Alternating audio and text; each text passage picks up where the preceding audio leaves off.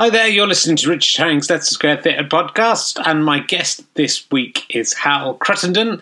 It's a lot of fun, hope you enjoy it. Um, we There are six more to come in the series, including this one, um, so those will go out over the next few weeks, and uh, after that, there'll be a little lull in the audio ones uh, until we return in June. Uh, if you like these podcasts and want to help support us, one great way of doing that is to come and see us live. Um, it's lots of fun. You get to see and hear all the bits that get cut out because they're too contentious. There's not a lot of bits, but there's some quite good bits that people who are at home have missed out on. Uh, and uh, I think there's just a better atmosphere. You get to meet the other nerds uh, in the army of nerds that I have. Uh, it's quite a fun social occasion, and it's be back on Monday nights uh, in 2016, which is its correct time slot, meaning we can go on for as long as we want. Um, do two a night. That's a secret, though. Don't tell anyone. And uh, they, you know, they can last ending up to three hours. So uh, if you're out of town, it's a little bit tricky to come along, but it's a Monday night, Leicester Square Theatre. Go to the Leicester Square, go to leicestersquaretheatre.com and you can already purchase tickets. We've already sold about 50 for the first show on June the 6th. So that gives you an idea that it might be worth getting in there early. Some big guest names, hopefully coming up in the next series, might include Dawn French, Vic Reeves, Grayson Perry, who had to get bumped by his own volition last time will hopefully be coming back, and uh, lots of other quite exciting possible names in the frame. Uh, so it's worth booking ahead because when I announce names like that, they do sell out straight away. So you can beat the rush by taking a punt and guessing which one they will be on it. Uh, but as I say, I hope they're all fun, uh, even the names you may not have necessarily heard of before. And anyway, let us crack straight on. LeicesterSquareTheatre.com if you want to buy tickets to that or indeed to uh, Happy Now, which will be on the Square Theatre in the second week of February. Let's crack on. Here it is. Leicester. Pa pa pa pa pa pa pa. Ladies and gentlemen, welcome to the Leicester Square Theatre. He didn't want you to look at him, but now he wants you to look at him. It's Richard Herring.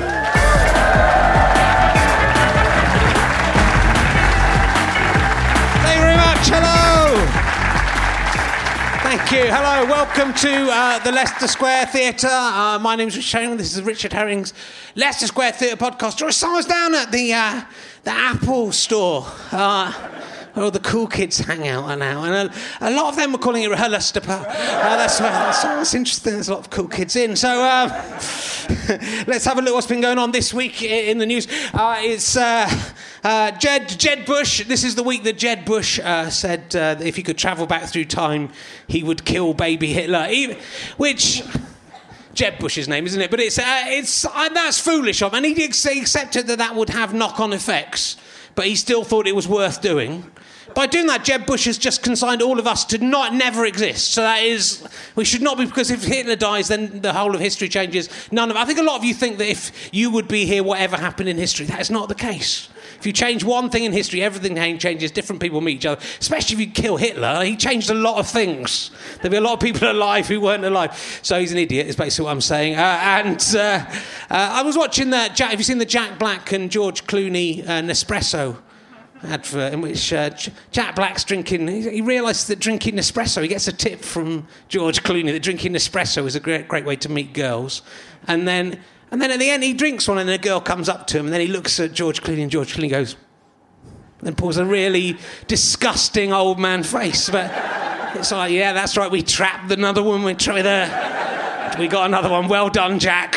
It's not all about chatting to him. It's trapping them. It's, I think they're saying that Nespresso is Hypnot. I think that's. I think that's what they're saying. And if it isn't, let Nestle sue me. If that is not what they're saying.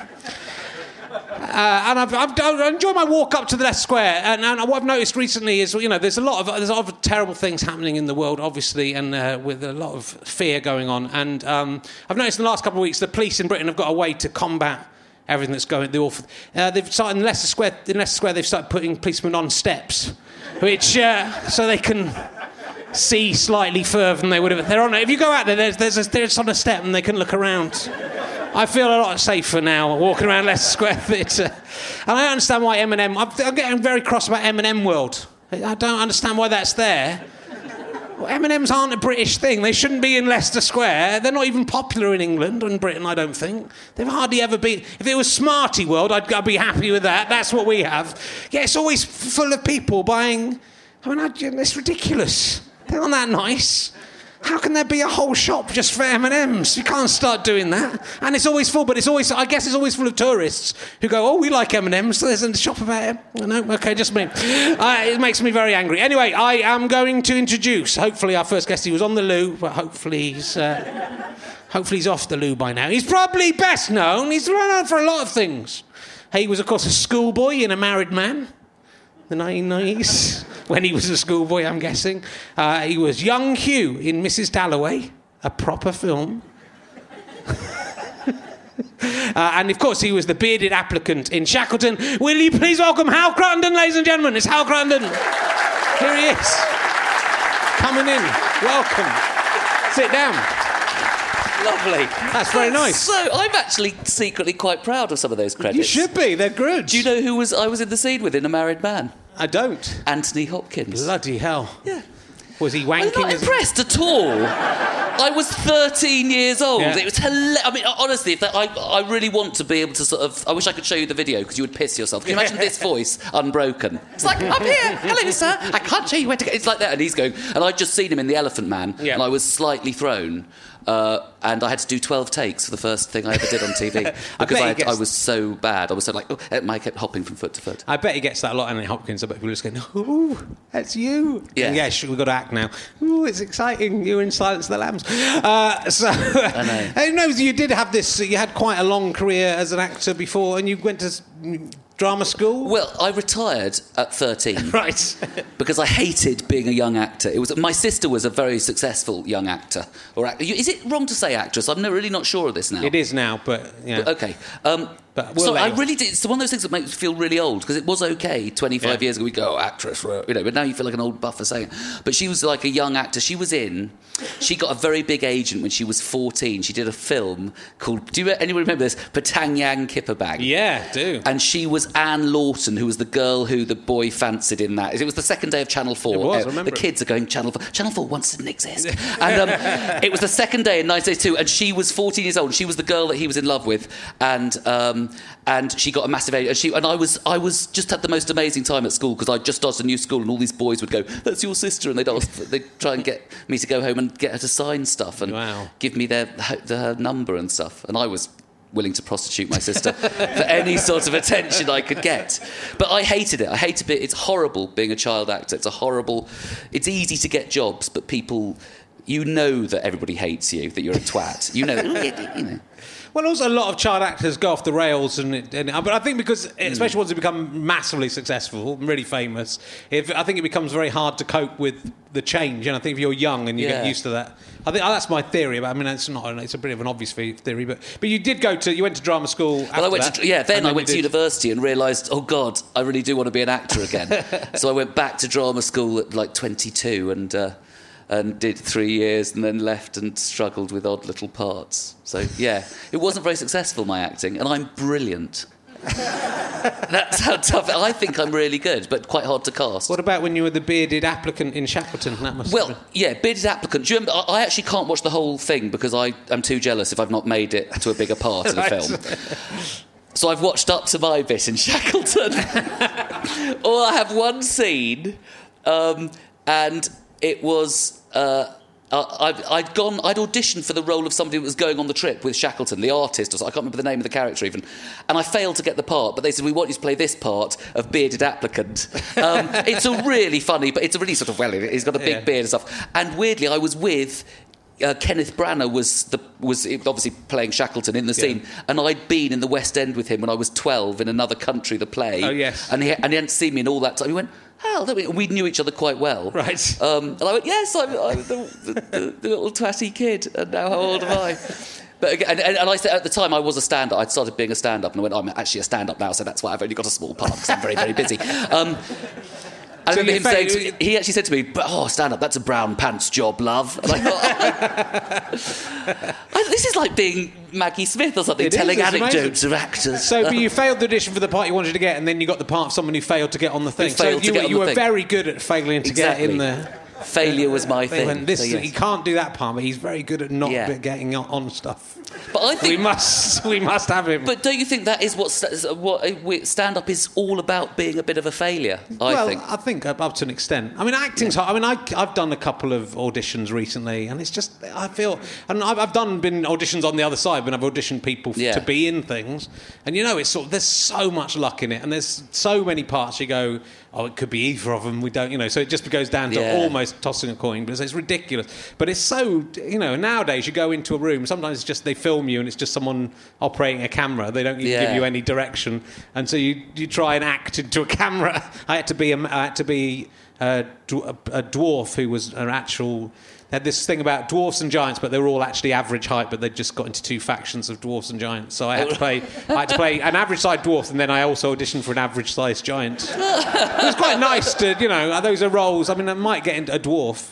I could be in the Hobbit uh, if I'd, you know. You would have been good at the Hobbit. I, could have been I in mean, you're Hobbit. not tiny, but you've got I'm- a I'm stocky small enough. little. Thank Sorry. you. No, stocky, I mean, stocky doesn't mean fat, but no. kind of. No, I know. I, mean, I think you have to be five foot seven or under, which I might be. Uh, might just about be.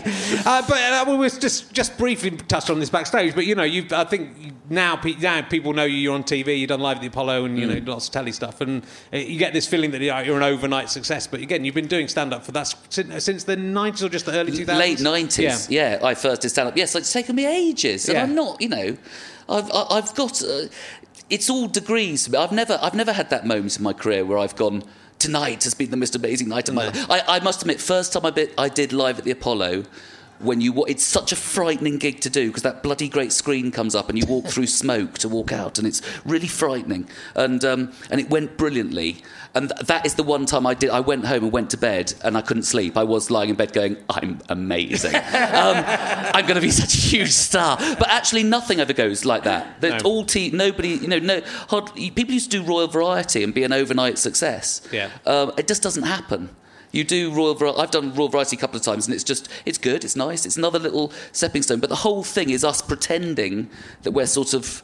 It's like a duck thing, isn't it? That we're serenely on the pond going, "It's wonderful being this career. It's so easy." And actually, we're all paddling furiously to Yeah. keep getting attention, keep getting on stuff, keep you know selling tickets or whatever. Yeah. It's, it's, well, it's very difficult. You won the best newcomer in 2002 Yeah, in Edinburgh, so that kind of gives you an idea of how, how long that's taken yeah. to. And I've been going about four years then as well. well, any the newcomer, as I've discussed, is a kind of weird uh, category because, like, you can be been going for 15 years and then in a double act or a triple act, and Yeah. then suddenly you're a newcomer, and it's sort That's where Micky Flanagan played it so well like that. Micky Flanagan for ages was on the circuit. Yeah.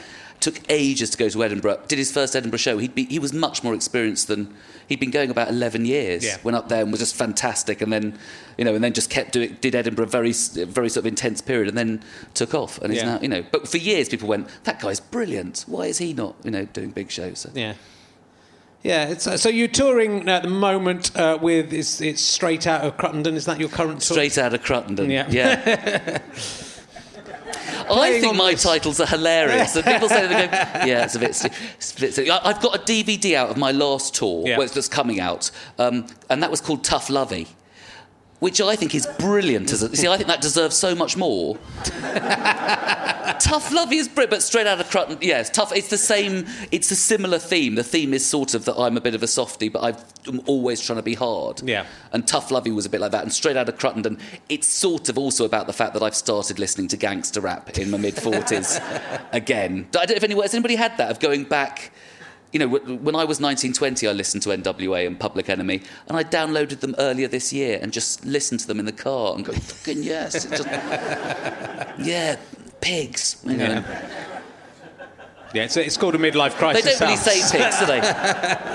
but I do. I actually, I don't hate the police, but I do. Do that song, "Fuck the Police," used to be.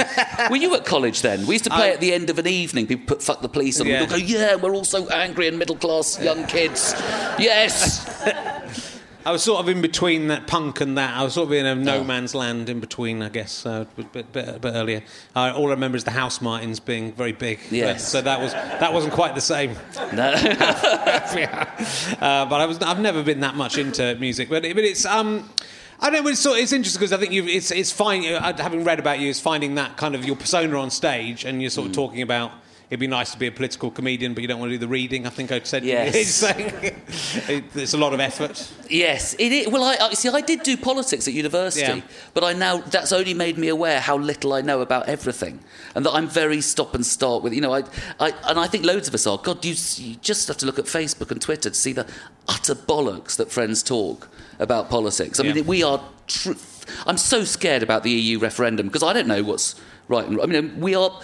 I, I- I know this is really anti-democratic, but that's the disaster of democracy. That most of us are thick as pig shit and really badly informed about politics, and we are making these decisions. Well, we must trust the people, but we know fuck all. You know, it's it's really dodgy. So, I, so um, yeah, so I- so I I am lazy about politics stuff. I th- I think I zip. uh, I think my stand up now is a sort of amalgam of what I am. I think most stand ups want to reach a point where you are being as true to the person you are off stage as you are on stage. Yeah. And I think when I started for a long time, I was very, hello, I'm just going to please you, and aren't I cute? I've got a funny face. Am I gay? No, I'm not. You know, stupid. I used to watch. I watched myself walk out on the Royal Variety 2009 or Ma- McIntyre's Roadshow, and even and I go, you fucking twat. I can't bear that kind of ooh, and so I think. No, but I still have that. You know, I still. Hold on, I was still, that was that you or Michael? You were no, no, no, no. I was just discussing this on Gabby Ross's thing. I love Michael. I'm a big defender. I'm a big defender of any. Co- you know, people who slag off certain comedians. It really annoys me because I think there are most people are fantastic at what they do, Yeah. and you just have to concentrate on what you're doing. And not go, oh, I'm, I don't like him, or I like him, or I like that style, or you know.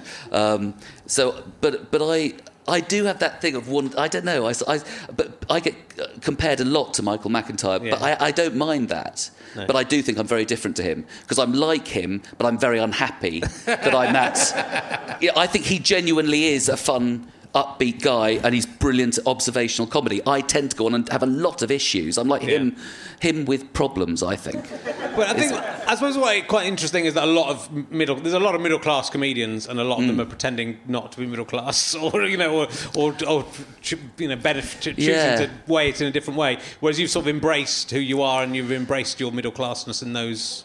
In that way, would you say? Yeah, but I think you. It really annoys me when people hide from it. Yeah. And a lot of us are hiding. You know, when we think about what middle class Britain is, I don't know I don't know how you define middle class, but something like 60% of Britain is middle class.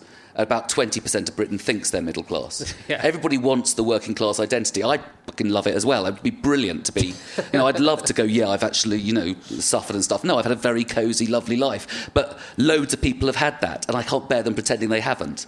So I think it's better to go on stage and discuss how much you hate yourself for being that cosy, middle class, know nothing, haven't not lived in the real world, little bastard. Yeah. I think so much self hatred. It's it's bad for me. I'm still too early for me. it is. But I mean, I think that's what as I'm a middle class person, and I, you know, it's, I feel like it. There's some people saying, "Oh, you know, we, we can't judge people. Everyone's got to be treated equally," but then they're very happy to judge.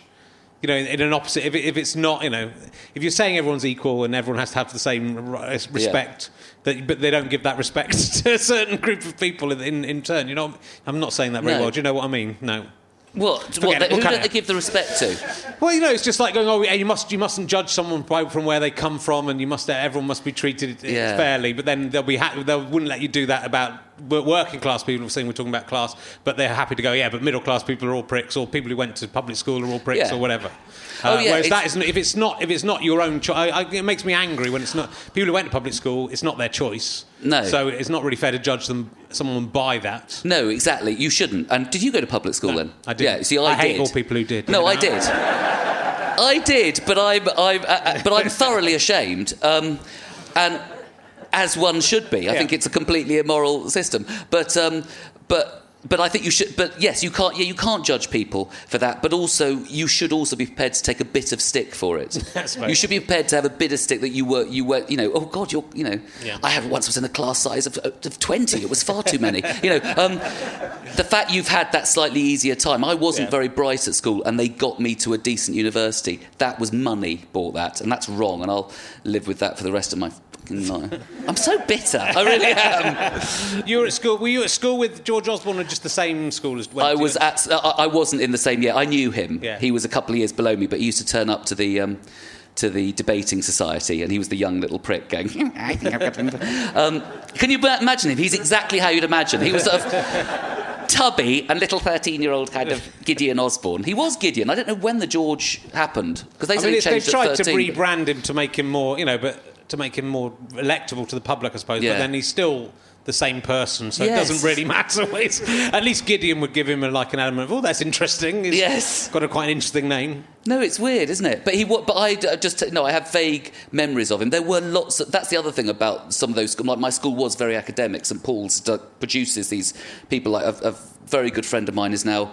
Um, well, a very good friend. We fell out over a girl at 15, but we were good friends at school. And I should have stayed in contact with him. Became, I think I was. I think it was the morning I was moaning about not achieving stuff in life, and my my wife brought me the paper in bed, and it plucked in front of me, and it said it was James Harding has been ma- is the youngest ever editor of the Times, Right. and he was my best friend when I was 14. I was like, um, and he's now head of BBC News or something. There's another Tory, uh, Ed Vaizey is, was a year above me. Oh, was he? There's another Tory. They're all Tories, and I think it's because I didn't concentrate that I'm not a Tory, because they're obviously.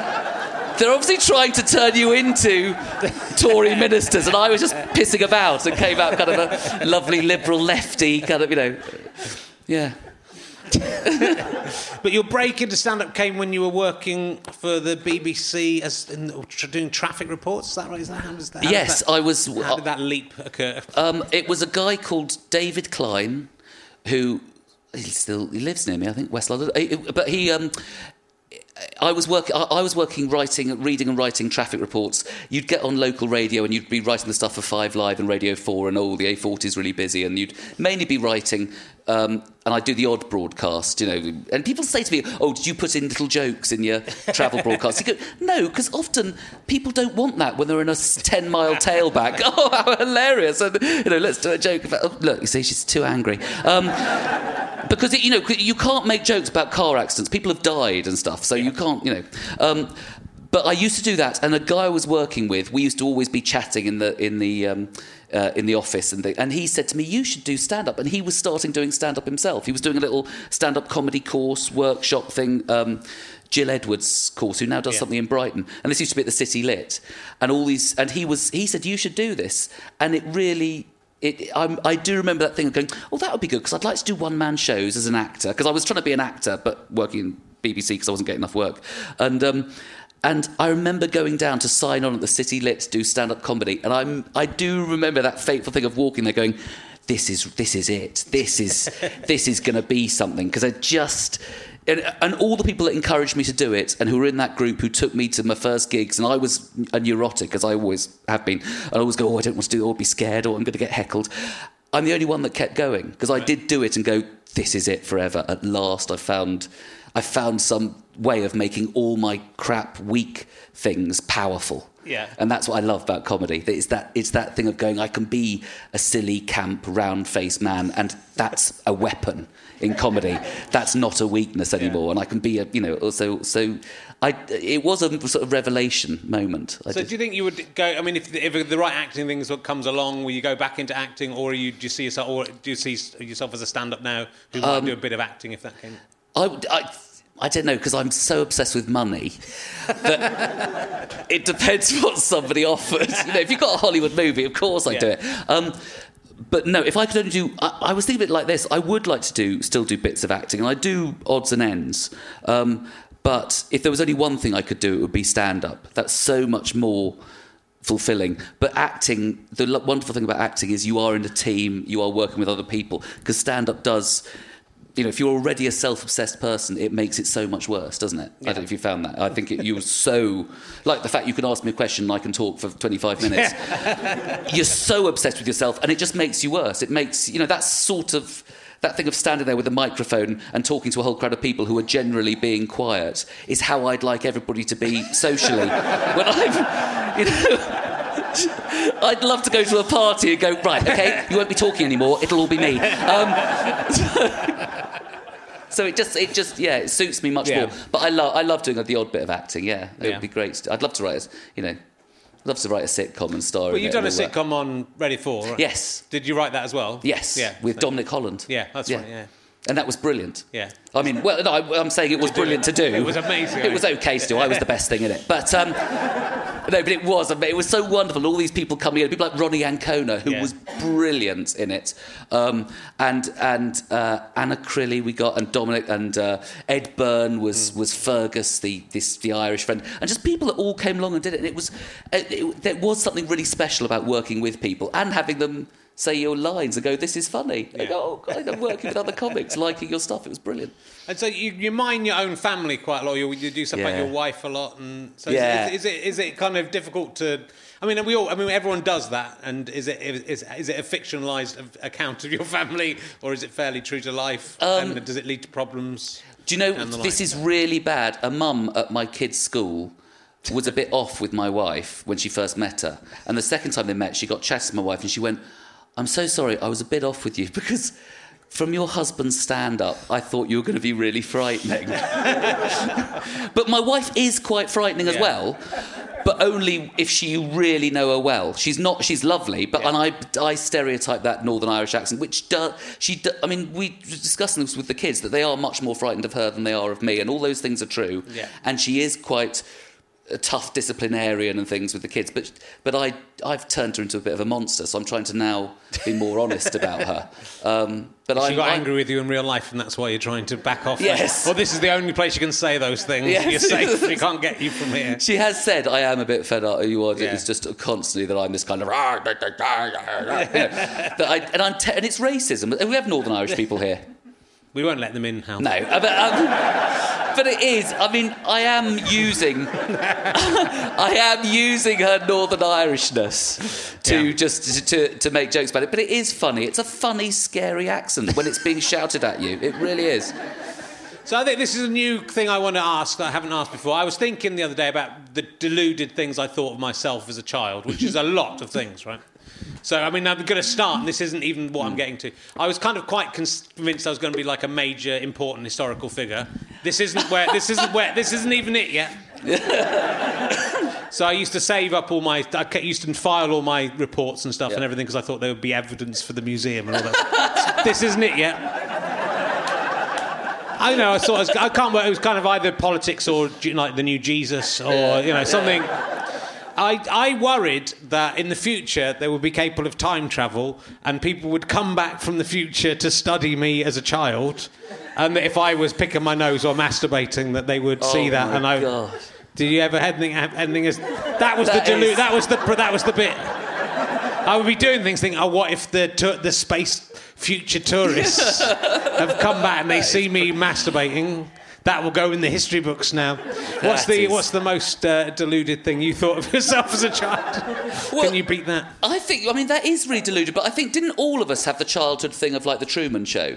Yeah. Where we thought everybody was doing it for us, that our whole life was just everybody else was a performance, and we, yeah. So You and that bloke. Me, two of us, two of us believed this. Well, we- it's like, and or you thought that everyone else might be robots. yes, I remember thinking that all women might be robots, and that that explained a lot. yeah. But you know, you also think, yeah, I might be the only actual real person. I, but do you know? I just think when I was a kid, my, my all my ambitions and things were, I just wanted. I did have that. hu- I did think I was special. Yeah. I did walk around going, I'm a little bit special, you know, uh, because I was, I was a middle class upbringing. It's horrendous that that parents going, you can do that. Of course you can. You're marvelous. Um, it does make you think I can do this, and it actually fucks you up later in life when you realise I'm a quite very limited human being. Um, but I think there's. I don't know. I did. I did have showbiz dreams. I did think Yeah. I want. I wanted to be a movie star or a film star and all those things. I, and I kept waiting to become manly. That was my no, but I really did because I was a very high voiced little, and everybody used to laugh at me at school because my voice was really high and I was a little girl's voice, and. Then I thought my voice will break and it'll be fine, and I and my voice broke, and they went, "Yeah, you still got quite a camp voice." Though. Um, and I kept waiting for this moment. I really thought I was going to become a sort of. Uh, I think there was a film called something like Bronx Warriors in the video store, and there was a picture of a guy on the front with kind of flowing hair. I never saw the movie. I remember thinking one day I'm going to look like that, and I'm going to be that man, and I'm going to just be a hard bastard. And I think it's. I'm so sad it, it didn't happen because it was my little Me childhood too. dream that one day this little boy I was going to transform into this masculine bloke, and I think Let's- that's my big yeah. Let's do a Kickstarter for that. Uh, Bron- Bron- Bronx Warrior 2. Have and you you- you seen- you could be- honestly, I saw it like a big. I was rights. pathetic. I think I had Yeah. a dream that I became that man or something. I wonder though. I mean, I think for it's sort of, obviously like a lot of people who go on to be successful sort Mm. of have the idea that they're going to be successful, and that's what drives them. And if you don't have the failures, and if it doesn't go wrong, and you do just get successful, then that delusion feels like it was true. Yeah. So you know, like when Noel Edmonds says, "All you have to do to get what you want is to write it down on a piece of paper or whatever it says," and it happens. Yeah. That works for Noel Edmonds because you know by luck that's what's happened to him. But it's not. It's not the. So then you start to believe crazy things. So if I become very successful. You know, I'd be inventing a time travel, or I'd be stop. I'd be trying to stop the invention of time travel now. That's what I'd be doing. Yeah, but as Noel Edmonds did, Noel must have had setbacks early in his career. I think he had a few. Yeah, so. He hasn't just been plain sailing, hasn't.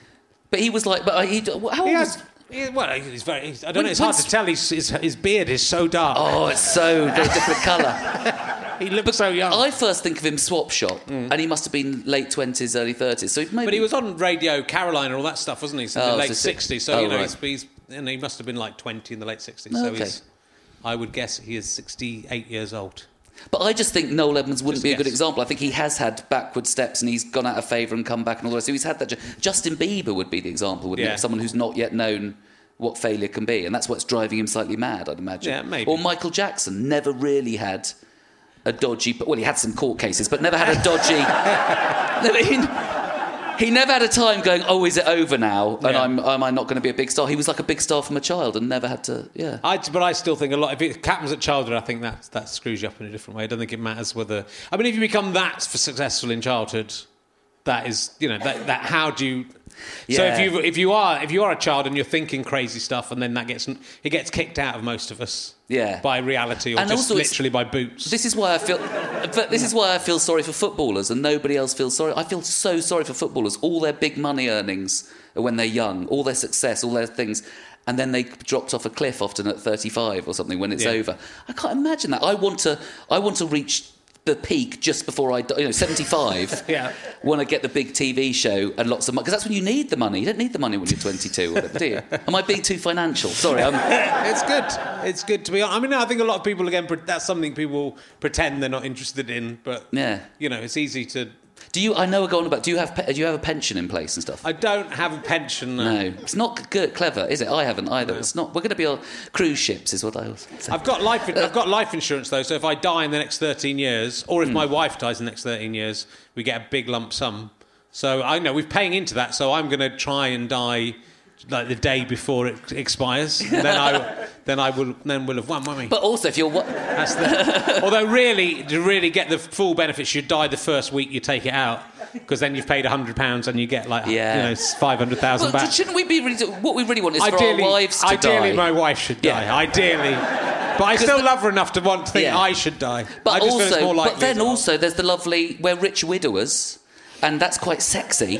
Um, and you've got very little kids, so people go, "God, he's Yeah. such a lovely man. He cares for them." All the rest. And you've got the lovely memory of your wife; she'll Yeah. always be there. But oh, it's a dream. I do. Well, you know, you've got. I wonder if she weighs. She doesn't weigh me up in the same way. I look at her and I see hundreds of thousands of pounds, and I think, you know, well, it would be it would be some comfort for me. Yeah. least. I would miss you. There are other, there are other equally nice women in the world. oh yeah. So Can you imagine? And your kids are really small, aren't I've they? only got one. Yeah, she's uh, she's nine months old. Nine months old, so you've got to go to playgroups. Oh, he's a dad of a playgroup. They will fucking love you. They'll, I'm excited for you. My daughters are teenage Yeah. teenagers now, so the next, you know, if my wife dies, it's going to be there's, they'll be shitty to the new woman, won't they? Yeah. I pity, I pity her in a. I, I when miss when the window, of- basically. I'm just thinking of her. She's thinking, oh, I've got this guy. You know, he's a bit weird, but I've got all this money that comes with him, and now his teenage daughters don't like me. Whatever. We're awful people. Uh, so, uh, oh, this is a good question. This is a newer emergency question. If you had to go for a week's holiday with one of the puppets from Spitting Image, which there's a lot of stipulations there, so jump jump in. Which puppet would you choose? Now the puppet you have to remember the puppet would choose the holiday destination. You would have no choice. Right. You would go on holiday with the puppet and the puppeteer and the voiceover artist, but they would be in character the whole time. You wouldn't be able to, you wouldn't be able to address them, and it would be a whole week of the puppet in character for 24 hours a day. But you get a free holiday; it would be free. But which of the puppets would you uh, choose? That's so difficult. Yeah, it is. Yeah. I'm thinking about. Is that was Have you been asked? Have you not been asked this before? Oh God, it's the same old questions every interview you do. Um, I really, gosh, that's really. I, I don't know. You obviously think of Thatcher, don't you? When you think Yeah. of spitting well, image. Would you like to go on holiday with the, the pup? It's not even Thatcher; it's the puppet of Thatcher. No, because it became really scary. Margaret Yeah, Thatcher's was puppet it became scary, all yeah. starry-eyed. Um, I, I'm trying to think of who there was. Oh God, it's everyone from the 19, late 80s. I suddenly got this image of Leon Brittan's puppet. Okay, yeah, it's an interesting choice. That's controversial, isn't it? Um, That would, yeah. If he said Thailand, yes, he was. No, but um, but um, um, no, he was completely I innocent. just want to point out Leave him alone. He the completely puppet definitely didn't never Yeah. did anything. exactly. It was. Definitely.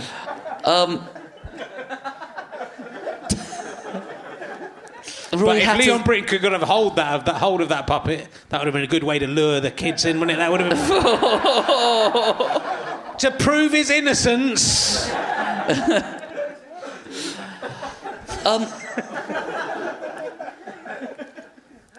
Ian McCaskill was Okay, a puppet, wasn't good, he? yeah. Hello. Do you remember? Hello. Yeah, yes. Oh, that'd great. be a good No, one. that was yeah. No, that's who I'd like to be. with. Okay. This is, I'm really crap at this question. that was good. It's You did too well. imaginative for me. It's good. Um, so Ian McCaskill, and he would pr- choose somewhere lovely because he's a weatherman. So He he'd- obviously the puppet's not a weatherman, but it would be funny. Just I can't get enough of a comedy Scottish accent. For, So- for a whole week, just that. Hello, hello. hello Well, you're not Hello. giving me any other Hello. options. I'd obviously prefer to just go where I want to go with my family. Well- but if I have to go with Ian, with the puppet, no, I'd go with Ian McCaskill. He's Okay. lovely. Yeah, he's. he's It's I a good liked him. Thank you. Um, Sorry, not more interesting. Who was ti- David Steel was tiny, wasn't he? He was Yeah, the tiny one. you want a tiny one to take? Why do I want to? I think it's put it something sexual about small puppets. Why?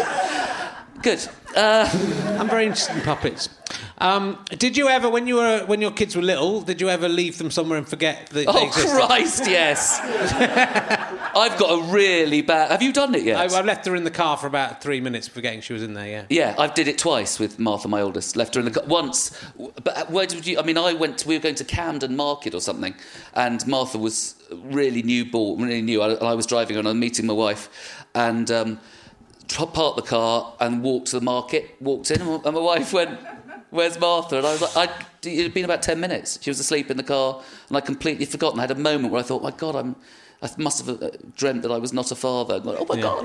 Um, and went to God. The second time I left her, she was about two, year, two or three years old, and I got excited chasing uh, uh, a, somebody for the police or in my car. I saw a bloke kung fu a kick, kung fu kick a bloke in Palmer's Green, knocked Right. him out. A crowd surrounded the people, the guy who'd been knocked out, and I turned the, I turned the car around and went, I'm gonna, I saw him go across the road, I'm gonna find him, and drove back. I don't know why I do this, but I was in my car and I felt Yeah. brave, and he just kung fu kicked a guy, so I don't Yeah, think I'd really take him on. So I drove along slowly as he's running down the road. I'm driving along, phoning the police. It was allowed to do hands calls then, and I'm going. I'm following a guy who's just knocked a bloke out in Palmer's Green. I'm in, on this road, and he's on the. I went, oh right, okay. Um, uh, and and then he then he went over the. North Circular because the, the road came to a stop. So I got out the car, locked the car, and followed him on foot with the camera and with the camera with the phone, and then said to the woman at the opposite uh, on 909, I said, uh, "I've just had my daughter in the car. She's asleep."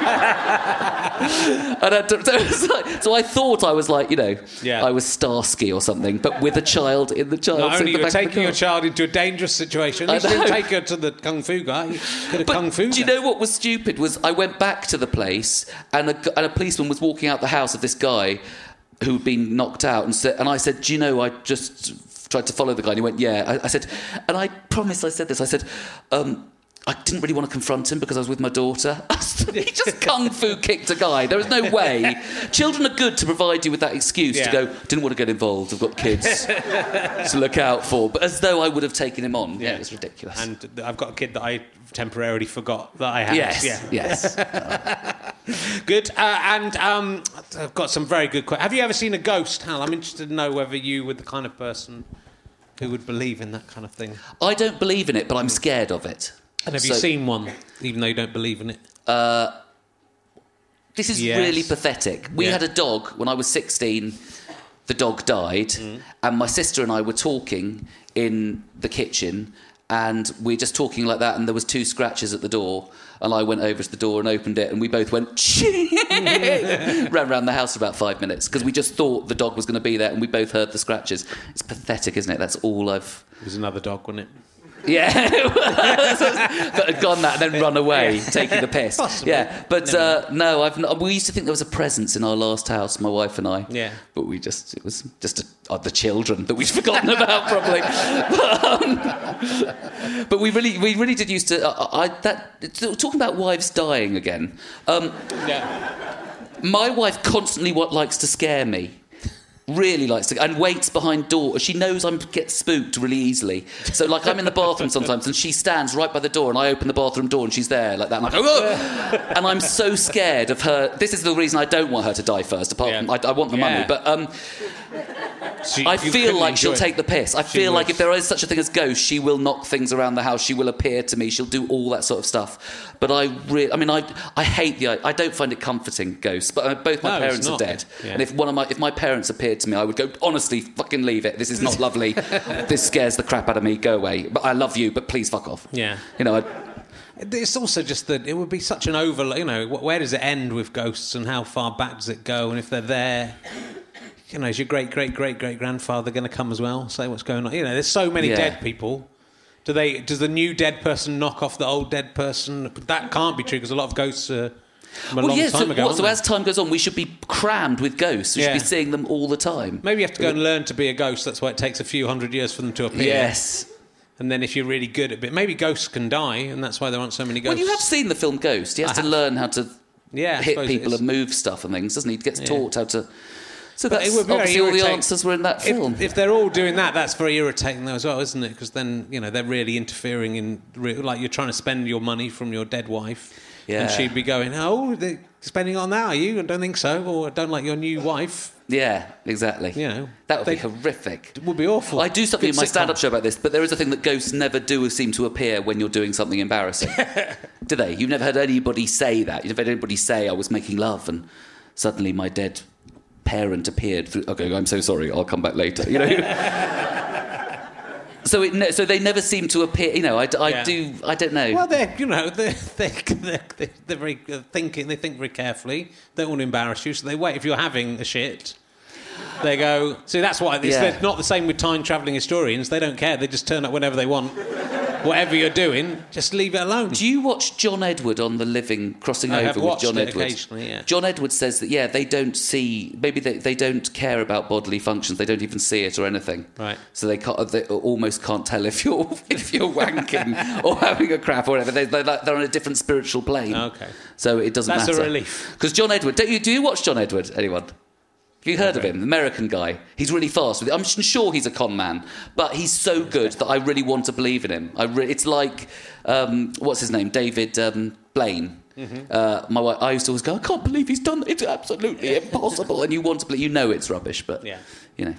It'd be nice, and that's why these things are so appealing. This is why people can do this because you want it to be true. Yeah. And you know, but if you can talk to dead people, there must be more interesting things to ask them than things we know already. Yeah. so they I'd all- verify it was them by saying, you know, what, where is my, you know, where do we keep the key to the whatever? Yes. Then if they know that, go, okay, you're definitely them. What, which God is correct? Yeah, exactly. And Just, uh, also, do you know what gets me on those shows? They always have nice things to say. They always go, Yeah. you know, you know, the Sixth Sense, and she says to the boy, goes, "I didn't see Grandma," or whatever. I see Grand, and she said, she, and she says every day. And what question was it? She, said, you asked her a question when you saw went to her grave, and what question was it you asked, Mum? What was it? She went, I asked if she was proud, and she went every day. Yeah. That's always what ghosts say, don't they? They always come back and go, I'm really proud, and what you've done is fantastic. They never go, I'm ashamed of you, embarrassed. Oh my God, you've really let the side down. Oh Christ, you married that. You know, you never. They never, true. they never tell you no piss at your crap. Yeah. It's always good news, and that's that's really makes me suspicious. Yeah, because I think ghosts, you, it would free you up to tell the truth. I think being dead, Yes, exactly. there's no more social nicety, so you would really lay into people. yeah, no one can hurt you anymore, Yeah. can they? Go, yeah, You wouldn't be bothered about it. You would be on, on a different plane. Yeah. Um, that's what I think. Um, what is the worst emergency you've ever been in? Do you know? what? I keep. Is the guy here who was at my show last night in Potter's Bar? Yeah, I have a weird stalker who was at my show in Potter's Bar Is that, last night. the, is that is that this the emergency? This is I tell this in my out? show. This isn't a setup to a bit of material, is what I want to say. This is a true fact that I tell now as a joke. I told it. You know, I told it on Alan Davies's. Um, Oh, the, uh, yeah, the, uh, Untitled, yeah. and it wasn't a bit of material, and now I've turned it into a bit of material, and I feel guilty, like they think I put a bit of material in. But this is the scariest thing. I was in an armed siege right. in Stockwell uh, in about 1997, 98. Um, Brian Damage's gig, the Oval Yeah. and uh, uh, we were all sitting in this pub, and we were doing a gig in the back room, and everybody was wandering through to go and do to go and do a gig in the back room, and I was on the second half, so I was hanging about in the main bit of the pub. And I thought, oh, I'll go through now. And we didn't realise that during this time, somebody called the police because they thought someone was in the pub with a gun because two guys were having some feud going on. And the whole pub got surrounded by armed police. Right. So I walked into the back room to do this gig. The whole room was empty. A light was shining through the emergency exit, and I just heard armed police step into the light. and I promise you, I like came out the door like this, go, uh, "I'm here for the gig." Um, and it really was that moment of these two armed policemen like this, and like, so I, so I slightly go, maybe I would have got shot, but I wouldn't because I was feeling like that, and and um, and I do have this thing. I, I talk about this. I, I have I, I have a thing where I don't get that tense in scary situations. I, I get the wrong thing. They, they told me to run behind this building, and I've got a funny run, and I went, "Do I have to run?" And they went, "Yeah, fucking leg it, mate." And I didn't. And I just, as I was running, because I'm a bit out to the side, as I'm running, I just felt policemen behind every barrier. We're thinking, "Oh, fucking look at that run, Jesus Christ!" You know. So it's pathetic. That still consumed me. Yeah. And it was amazing, actually. We ran behind this block of flats, and all the other comics who'd been at the gig were there going, Ray! Because they'd all been evacuated the same way. And then all these kids started coming off the estate to attack the police because the police were all in the area. This is when it was all winding down. Yeah. So we nearly had a riot after that. So after a siege, nearly a riot. and all a- these comics were there going, There's so much material in this. I have to do. And yet it's taken you 15 years, 20 Yeah, years it's taken me 15 and you're the years. first one to do it. Exactly, and no one ever. Brian, da- uh, uh, Brian, da- you know Brian Damage. Yeah. He's still, and he, I still say to him, I've finally done a joke about that. But um, that's sort of the mo- the most serious situation I've been in. I think. Yeah. I once had a heckler who had a. We I later found out had a gun. When I was in when we were doing Montreal, uh, and we, me and Stu were doing a little, a little one of the little bar gigs, and there was a guy, you know, there was this guy just being an asshole in the audience, and I, and I was, I hardly did stand up or anything, so I would, I was just really having to go at him, telling him to shut up, and I was being Yeah. incredibly rude to him, and then he went out, they took him out, but he went outside, and then he was like obviously part of the local mafia or something. He had like, and he, re- he revealed this gun, so I was having, I was telling this guy to fuck off. Oh, not knowing at any moment. That would have been a very different. Uh, have, have you been trip. attacked at a stand-up gig? Um, you would think so, wouldn't you? The only time, the only, the only time I got into one fight after a gig, but there was someone who wasn't in the audience and who just took uh, took exception to me and wanted to punch me. But uh, I, you know, very, uh, it, I've been times, loads of times, I've had to leave out the back. Yeah. Because because you've you've inflamed people. There was one time I did a routine about um, the guy who was shot at Stockwell Tube by the police. Yeah, it's Stockwell again. I, Yeah, this is uh, Stockwell armed police. Yeah. Sorry, I'm, nothing. But, uh, but you know, but then the two people in the audience were furious about it from different angles. One because I was mocking the police, and one because they thought I was mocking the incident. Whereas I probably was mocking the police more than the. Uh, I was mocking the number of bullets it had taken to shoot this unarmed man. And everything. Yeah. if you're going to shoot someone in the head, you really need seven bullets to be sure that they- they've gone down. Because with their head, it's like somewhere you don't want to. It's only only six bullets in the head, so just one more. Uh, it was that kind of thing. So it was a very, you know, but it was a satirical routine. Hmm. But two two guys were so angry that I had to be escorted. But I, I felt that was quite good that uh, that I'd offended both ends of the spectrum with with the same did, routine. I used to be really brave with it, Yeah. and now I'm much more. If I see a look in the eye that I probably saw that guy's eye last night, um, my stalker. No, Jackie, he's lovely. Liam, isn't it? Liam. yeah, when you know their Yeah. names, that's the press. Liam is his name. If I die tonight, Liam, um, from Let's try, Cambridge. let's try and get a close up of him. Um, also, because the footage will be worth it. You know, But- right? it'll be like that picture where Mark Chapman when he's signing the. oh God, yeah. Yeah, you get try and get both of them in the same shot. But I've, I've, I've had. I, I, I sort of had that. I, I once somebody tried to headbutt me, but was so drunk, missed, and hit my shoulder. things. But I've been attacked probably five or six times. Right. Been thrown against walls and stuff. And all you're doing, people get so, especially when they're drunk. Yeah. I remember a guy being asleep at a gig, and it was a few months after Soham. Do you remember the terrible killing, Ian Huntley? Yeah. And he was asleep at a Christmas gig, and he said, and he woke up because the crowds are like that at Christmas gigs. He just was like asleep, and he woke up, and I was talking about my kids, and I went, "Have you got kids?" And he went, "You talking about Ian Huntley? You fucking talking about Ian?" and he had to be held back, and I had to leave the stage. And I went, "You fucking idiots!" I mean, it's just unbelievable. The audience, you know, audiences can get so drunk. That's the time when they're so drunk. Yeah. The biggest enemy of comedy in Britain is very drunk people getting the wrong end of the stick. I get so angry with it. It's like that's why it's lovely to be nice sober. Getting offended by a joke that he's obviously thought of himself. Yeah. He's, He's heard obviously kids and thought that obsessed with Ian Huntley, yeah. If anyone's talking about kids, it's obviously Exactly. a joke about kids being killed. Which, if it had been my gig, fair enough. But um, I think I did have a joke about that as well. So, um, did uh, George Osborne, when you were at school with him, did he ever go to the stationery cupboard and get a lot of pencils out? David? did he ever?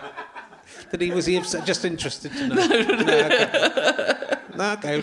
I was just interested to know. So, um, so you're on tour, you're on tour throughout this. Well, this, this I feel really dodgy about the George Osborne thing because my agent put something in a PR release Yeah. that I said take that out because he put a thing in going and tell let, he tells the story in this show of how George Osborne really upset him. And I said he didn't. It was I didn't fall out with George Osborne. And every interview and he kept it in the PR and I've had to tell everybody who asked me about it going I didn't know him that well. Didn't know that well. He's going to come and sue me or tax me or something extra. He's going to find somebody and kill because I didn't know him that well. So I can't really make up shit about him, can Okay. I? Except he was a No. twat, but he is. He's a well, he's entitled quite, little he dick. is quite. I think he could probably have you killed Yeah. quite easily, and I wouldn't put it past him, based on no evidence.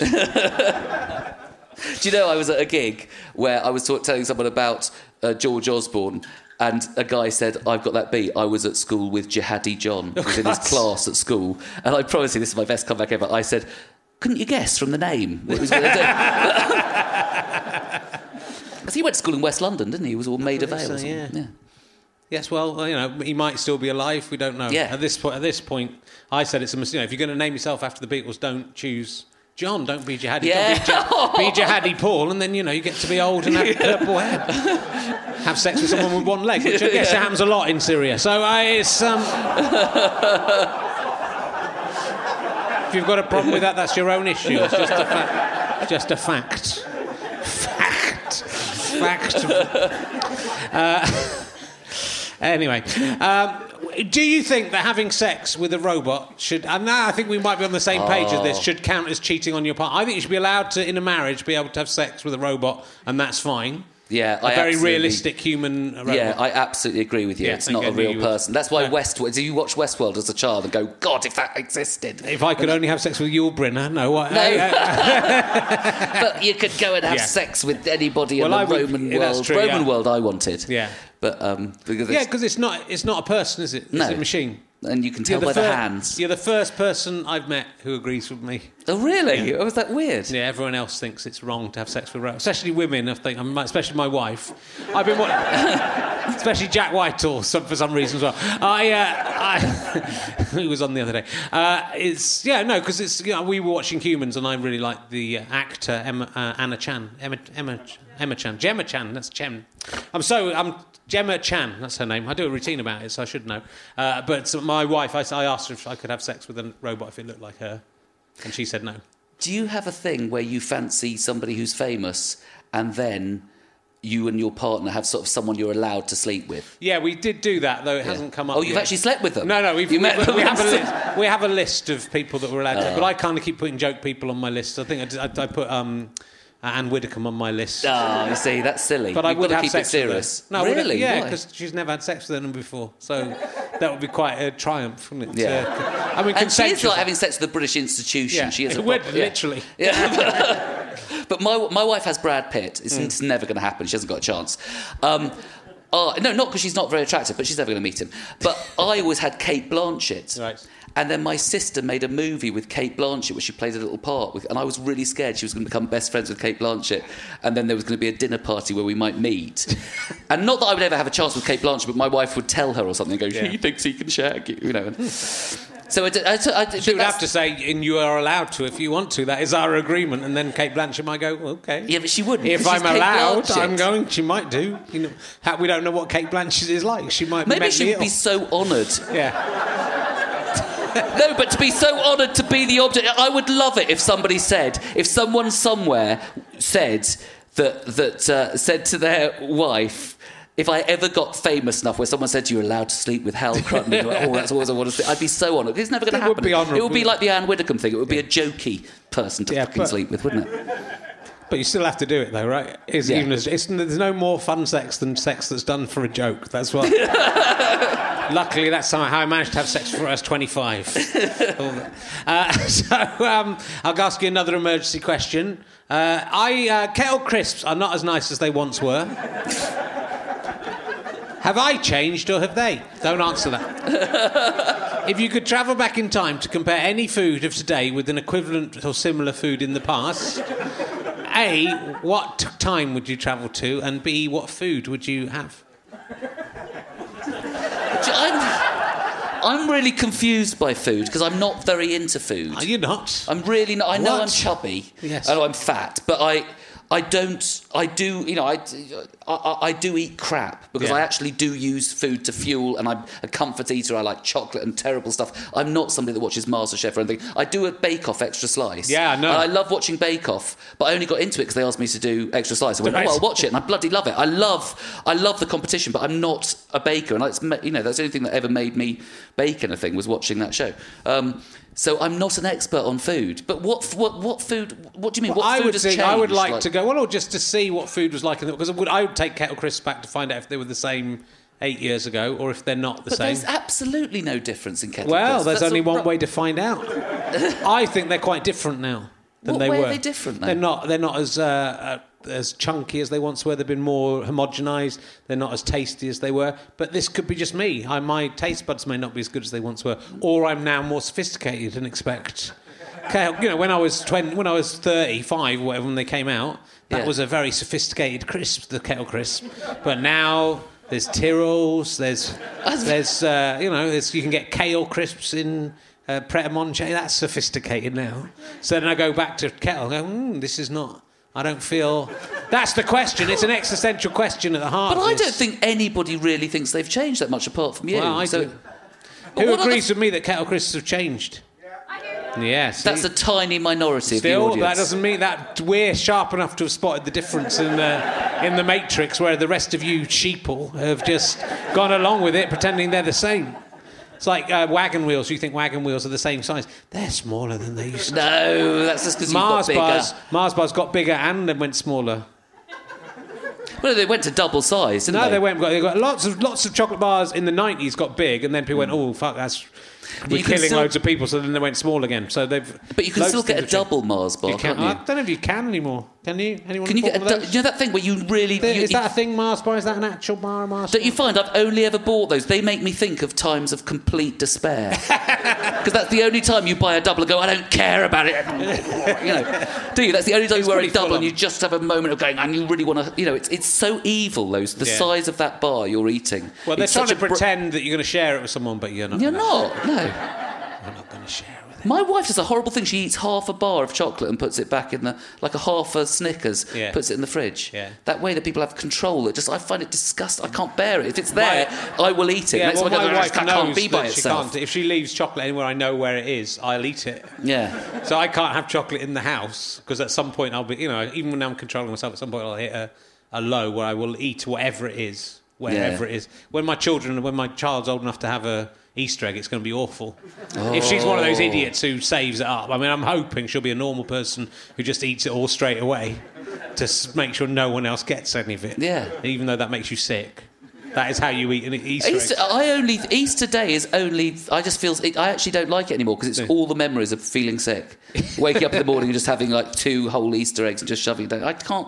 I can't bear people that have measures over things like Just that. Just have a little tiny bit. Oh God! And people who talk about food, oh, they're very succulent. Very, off. Old people talking about that ham, nice bit of ham. Did we have a nice bit of ham? And I go, God, that makes me sick. Because then you think of the food. It, don't be a del- just eat it and consume and get it down you. I, th- I think it's, Shit it out of you. yeah, shit it out of you. And be Bury it in the disgusted ground. at yourself. but do you ever find that when people talk, especially, I know it's not as horrible because we, I am getting old or getting towards being old, but old people talking about food makes you think of the food in their mouth and it's disgusting. it's ruined Christmas for you, has it? When your grand's going, nice bit of turkey. Did you like the turkey? Mm, good night. Oh, please stop, no! yeah, I know that's horrible, but it's true. You think of it. Sorry. It is, it is horrible. Um, do you think having sex with a ghost should be considered cheating with your if you're in a relationship? oh, God. If the ghost has uh, had sex with you without your consent, do you know what's interesting about these questions? It's it throws me a lot things that I've never thought about Yeah, ever. good. It's really good. Um, sorry, the go- if the ghost asks your consent, you mean? no, it doesn't. The ghost just starts. So having it's like sex. the entity. The, guy, the ghost starts having sex with you when you're asleep. This is usually what they do. Then you wake up and you're having sex with the ghost. There are some people who do that. You know, Yeah. sleep. Have you? What's it called? Sleep. Somna. Sleep, what, but get raped by ghosts. No, people who start having sex with people when they're asleep. Oh yeah, there are. That's. I'm not talking about that. in their sleep. yeah, that's that's their, what they say. The ha- Sexsomnia. Sexsomnia. Are I, you just- I've got to be honest with you. Are you just setting this up No. so later in the dressing room I'm you go, not- I was no. asleep, Rich. I was asleep. You can't take me down I, for this. I know that I might be prone to this. You're right. I thought other people would go, yeah, I've got that. Um, and it's just me. No Um, one admits- my wife has had to go get off me. That in my sleep I have started going, oh, and she's felt hands around. She was sort of being assaulted in her sleep, but she then woke up and I felt terrible about it because it was awful. Yeah. But it is sex. Oh, gosh, that's not criminal, is it? I'm not. But it is quite common. Sex. It's my wife as well. She's in bed. Uh, that's no, that it's not her not- fault. not- God, Shit, I'm getting to the thing. She was in the bed with you. It's her own fault. She was wearing a short nightdress. Um, It depends I've whether in never your shared sleep. this if, with if you're in your sleep when you're having sex with, and you're imagining you're having sex with someone else, that is not allowed. Yeah. Or is it allowed? I don't know. Because you're not having sex. with- You'll be having sex with your wife as long as she's up for oh, it. can you imagine if you whispered in your sleep, "Oh, you feel like my wife"? um, no, you are. No, I don't become French when it becomes sex when I have sex. But um, hello. Uh, no, but just yeah, that Yeah. it's yeah. But no, ghost. The ghost thing. We're I'm not talking about that. Why you brought that up? We're talking about having As I sex said, with ghosts. ghosts. scare me too much. I wouldn't be Right. able to perform. What if it's a really sexy ghost? It's still a, Like- from another plane of existence. It's bloody terrifying. Yeah. There's no. uh, come on, who would really be able to go? Oh, brilliant! I'm up for this. Your whole mindset would be blown by the ghost existing and being there, and and you think, well, who else can join in on this? If other, if one ghost can get, you know, All of them come down. and then all of them gather round and watch, or it becomes like a a gang bang. Can you be gang bang? Doesn't matter. I don't, uh, um,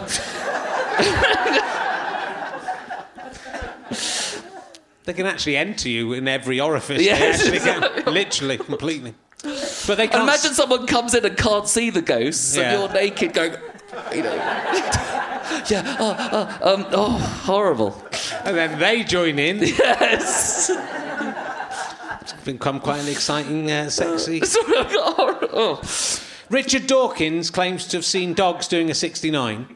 this, this is this is Tim Turner's question. What's the worst lie you've ever told to impress people?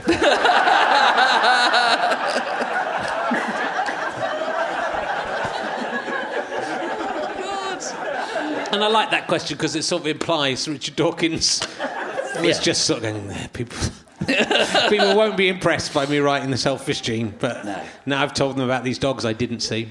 Do you, are you, Have, li- you are you have, you, have you read Richard Dawkins I stuff? do, yeah, yeah. Oh. I'm, I'm a big fan of his uh, anything that's longer than a tweet. Uh, uh, I'm a big fan of his books. I wish he would just See, stick to writing haven't, I haven't read his books. They're like on the bookshelf. And my, my wife actually did lose. She was fairly religious. Right. Well, she was fairly religious. Considering her background, Presbyterian, Northern Ireland, Yeah. she's super duper liberal for being a bit Church of England when for, when I met her. But she lost it completely reading um, Dawkins. So, uh, but I've never. Yeah, I'm terrible. Um, but what's seriously, what's the worst? What's the worst lie you've told to him? Do you, do you lie? I mean, I can't. I don't really lie. I really don't from- lie because I'm really scared of if I lie, then I'm going to get caught out by the lie, and you just feel ridiculous. I lie. I don't know. I lie pretending to know people that I don't know. When, when people come up in Edinburgh, Yeah. especially as a comic, because you've been around a lot and you meet, you work with a lot of people who remember you because they've seen you on stage for 20 minutes or an hour, and you forget who they are. So I spend a lot of time lying to pretending I know people I don't know. Oh, Yeah. how are you? God, how are you? How's it going? And you're thinking, oh shit, do I like you? Did we get on well last? You know, I, so I don't, I don't know anything about. So That's a merry ballet you have to go through, isn't it? When you're trying to work out how you know them without giving away. It's like when you meet someone, and go, "Oh, it's nice to meet you," and they go, "Yes, I saw you last time." You have to then go, "Yeah, I mean, uh, to see you again." You know, like Yes, yeah, I've yeah, yeah, before, yeah. That's, that and you sort week. of, it, it, it does get to me that they should be more considerate for the fact that we are self-obsessed performers. We're not going to remember people who are talking to us for five Don't minutes. you think that in general about everyone? I mean, I, I wouldn't be I wouldn't be offended if someone didn't recognise me, but some people Oh. are. Some people get very offended if you don't know who they are, or if you don't. No, know- they don't, They do do. they? Some people, some people are offended by the, the idea. Oh, you know, of course you should know. No, I, th- I think people think because you get this at, um, at corporate dues when you do when when somebody introduces you and they they're trying to big you up because the corporate dues can be dodgy gigs because you're going on and doing things. And we do them for money. We sell our souls. Um, and you're introduced going you'll and they say things like you'll know him from Have I Got News for You? Or Live at the Apollo. And, the, and I walk on I know a lot of the room are going I don't know who the fuck he is. Who does he think he is? So I have to do that stuff. I say but I think most people I don't, can't think of anyone. I mean, what if you were if if you were David Cameron? I mean, I, I'm not saying oh what a wonderful example, but, but if somebody didn't know him, you would be a bit surprised if you were prime minister and someone went, "I don't know who you are," you know. But I don't think hardly you've got to be I think You've to- people, some people do. John, But maybe. you should just say hello. I'm Richard. We met before. Well, you know, I think like re- Yeah. reintroduce yourself. That should be the the. the yeah, but who, what examples have you got of people actually being offended by people not recognising I them? think you are. it- I can't have you got a like, story about. Stuart? Is that I haven't, but I, you know, I think you. There are definitely. T- I think was maybe when people are looking for you to be up yourself, so they think, oh, you know, he he doesn't remember me, and I met him before. Yeah. So that I think people sometimes, but sometimes people, well, sometimes you, I meet people I know quite well, and I can't quite remember their name or, Yeah. you know, but lots of people I can't place. Well, it's like with you know we were mentioning this backstage. You know, if someone just habitually doesn't remember. Oh who you are. yes, well, because this is I was inspired and loved Eddie Izzard when I started getting into stand up. I used to watch his videos and everything, and I met him four times, and he never knows who I am. And I spend long times talking to him every time, going, "Oh, Eddie, Eddie, I'm a big fan of blah, blah, blah." and he just must she just must, just shut off, going, "It's this nutter again," um, because every time I meet him, he goes, uh, uh, uh and I'm "It's Hal, nice to meet you," and just you know, and it does upset you because you are going, "But I'm your number one fan. You don't understand. I'm going to have to make you have a car accident and keep you in a log cabin." Um, then you'll know me, Eddie. I don't like this new bit of material, Eddie. Give me another. Can you imagine? It. Hobble him or whatever. Um, What if you there's this guy going to hobble you and you're going to Yeah. hobble Eddie? It could be like an awful yes, a little circle. Yeah, a, a, a, a stalking triangle. human centipede. Brilliant. Yeah. Oh God. Sorry, there was. There was part of me going, would I do a human centipede with Eddie Izzard? I do respect him enough that I would, Yeah. probably. I don't think it, I don't think it's really about respect that so much. That's why people are doing it. Um, I never could never bear to watch those films. It must be. It's not a centipede, is it? Or is it human? Is It is human centipede, Is isn't it? Okay, it is.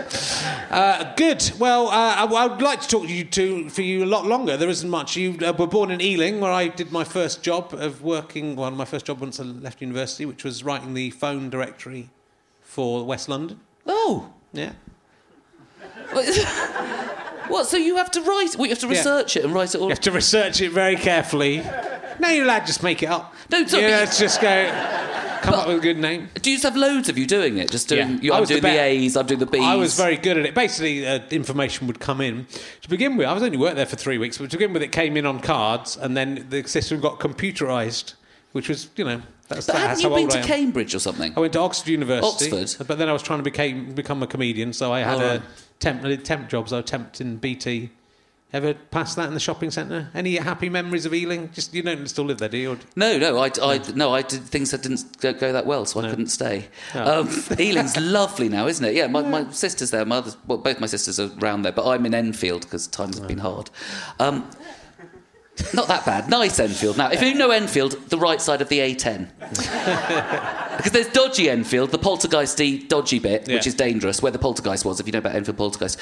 That's on the bad side, in the, the rough area, and I'm in the nice bit. But, yes, Ealing, no, Ealing, Ealing's, oh God, it's lovely. It's gorgeous there, isn't it? I didn't realise how, how nice it was. When I was there, but, you know, and I was at a posh school where they thought we were rough. As the Pauls are going, Ealing boys, you're a bit fucking rough. You're not at Western John's Wood and we're Richmond and all this stuff. And now it's ridiculous. But then, you know, we used to, that thing about my school. We used to play Eton at sport and go fucking Eton. They're so, I think they're so fucking posh. And you know, and we were so posh as well. We just, you know. You do that level. There are levels. Of, There are aren't you? You're always looking for somebody to, to be, you know, posher than you and more. yeah, who do you think the people in Eton are looking to? to Yeah, exactly. There's no one for them They'd be go. going to. Well, they're probably the home educated in a castle people. Only the royals, and actually the royals are there scumming it Yeah. at Eton, aren't they now? Yeah. So. Yeah. Sorry. Well, let's leave it talking about posh public schools. that is uh, a lovely way to end. But ladies and gentlemen, give a massive round of applause to Hal Cruttenden. Thank you. We'll be back after the interval next week. You have been listening to Richard Herring's Leicester Square Theatre podcast with me, Richard Herring, and my guest, Hal Cruttenden. The music is by Pest. Thank you to everyone at the Leicester Square Theatre. Thank you to everyone at uh, the British Comedy Guide, especially Orange Mark, for putting this up. And thank you to everyone at the Leicester Square Theatre. It is produced by Dave Cribb. It's a Sky Potato, it's a Fuzz, and it's a Go Faster Stripe production. All three together. It's amazing we get on so well. We haven't fallen out yet. Thanks for listening. Goodbye. Thanks very much for listening to um, my podcast. If you have enjoyed it, why not come and see me on tour? I'm touring my show Happy Now from February through to June 2016. Go to richardherring.com slash gigs or richardherring.com slash um, happy underscore now slash tour and you can get all the dates for that. I'm almost certainly coming somewhere near you. It'd be lovely to see you at a gig and you could see me doing proper comedy rather than this made up rubbish. I'm good. I'm genuinely good at comedy, at stand up and stuff. Honestly, come and see. If you don't like it, I'll give you £2 back at the end. Okay, thanks for listening. Goodbye.